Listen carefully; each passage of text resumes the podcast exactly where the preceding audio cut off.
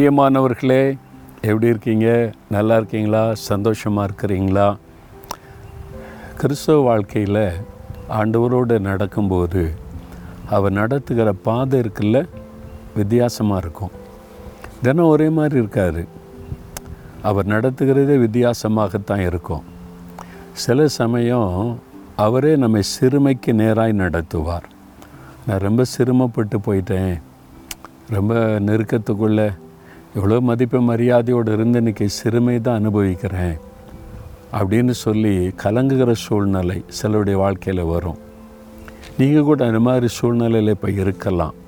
நீங்கள் பிஸ்னஸ் செய்கிற இடத்துல வசிக்கிற அந்த சூழ்நிலையில் படிக்கிற இடத்துல வேலை செய்கிற இடத்துல எவ்வளோ மதிப்பு மரியாதையாக இருந்தேன் இப்போ நான் சிரமப்பட்டு போயிட்டேன். எல்லோரும் என்ன ஒரு மாதிரி பார்க்குறாங்க அப்படின்ற சூழ்நிலை இருக்குதா? ஆண்டவர் என்ன சொல்கிறார் பாருங்கள் நாகம் ஒன்னாதிகாரம் பன்னெண்டாம் வசனத்தில் கத்தர் சொல்லுகிறது என்னவென்றால் உன்னை நான் சிறுமைப்படுத்தினேன் இனி உன்னை சிறுமைப்படுத்தாதிருப்பேன்.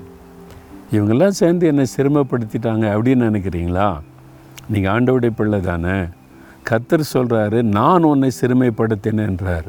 என்னங்க இது? ஆண்டவர் உயர்த்த தானே செய்வார் கனப்படுத்த தானே செய்வார் சிறுமை கூட படுத்துவாரா சில சமயம் அப்படி தான் நடத்துவார். அதில் ஒரு சந்தோஷம். ஏன் தெரியுமா? ஆண்டவர் நமக்கு சில பாடத்தை கற்றுக் கொடுக்கணும். ஆண்டவரே நம்ம சார்ந்திருக்கிற சில நல்ல காரியத்தை சொல்லி கொடுக்கணும். எல்லா சூழ்நிலையிலும் நம்ம ஆண்டவரை மாத்திர நம்பி இருக்கணும் அப்படின்னு சில பாடத்தை கற்றுக் கொடுக்க சிறுமைப்படுத்தி நம்மை நடத்துவாராம். நீங்கள் சிரமம் அனுபவிக்கிறீங்களா? உங்களை நம்பினீங்களா ஏன் திறமை இருக்குது நான் இருக்கேன் நான் பார்த்துக்குவேன். எனக்கு அவங்க இருக்காங்க இவங்க இருக்காங்க. சொன்னதுனால சிறுமைக்கு ஒப்பு கொடுத்துருப்பார். இப்போ ஆண்ட சொல்கிறாரு இனி நான் உன்னை சிரமப்படுத்த மாட்டேன். நீ உணர்ந்துட்ட. உன் தப்பை நீ உணர்ந்துட்டல. அதனால் இனி நான் ஒன்று சிரமப்படுத்த மாட்டேன். அப்படின்னு ஆண்டர் சொல்கிறார் இதுவரை நீங்கள் சிரமப்பட்டு வெட்கப்பட்டு வேதனைப்பட்டு கலங்கியிருக்கலாம் இருக்கலாம்.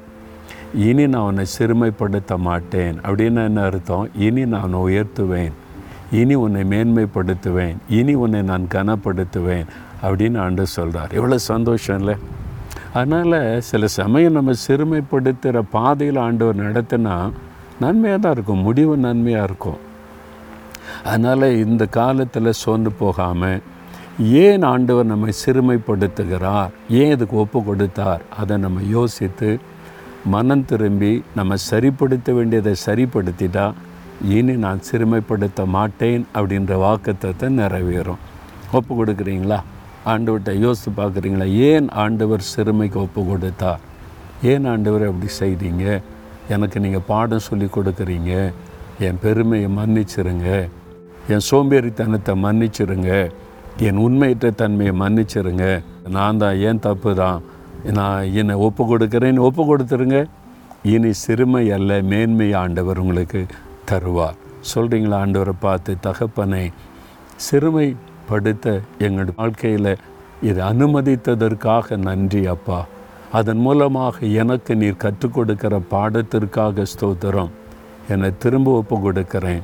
நீர் திரும்ப என்னை சிறுமைப்படுத்த விடமாட்டீர். நான் அதை விசுவாசிக்கிறேன். இயேசுவின் நாமத்தில். ஆமேன் ஆமேன்.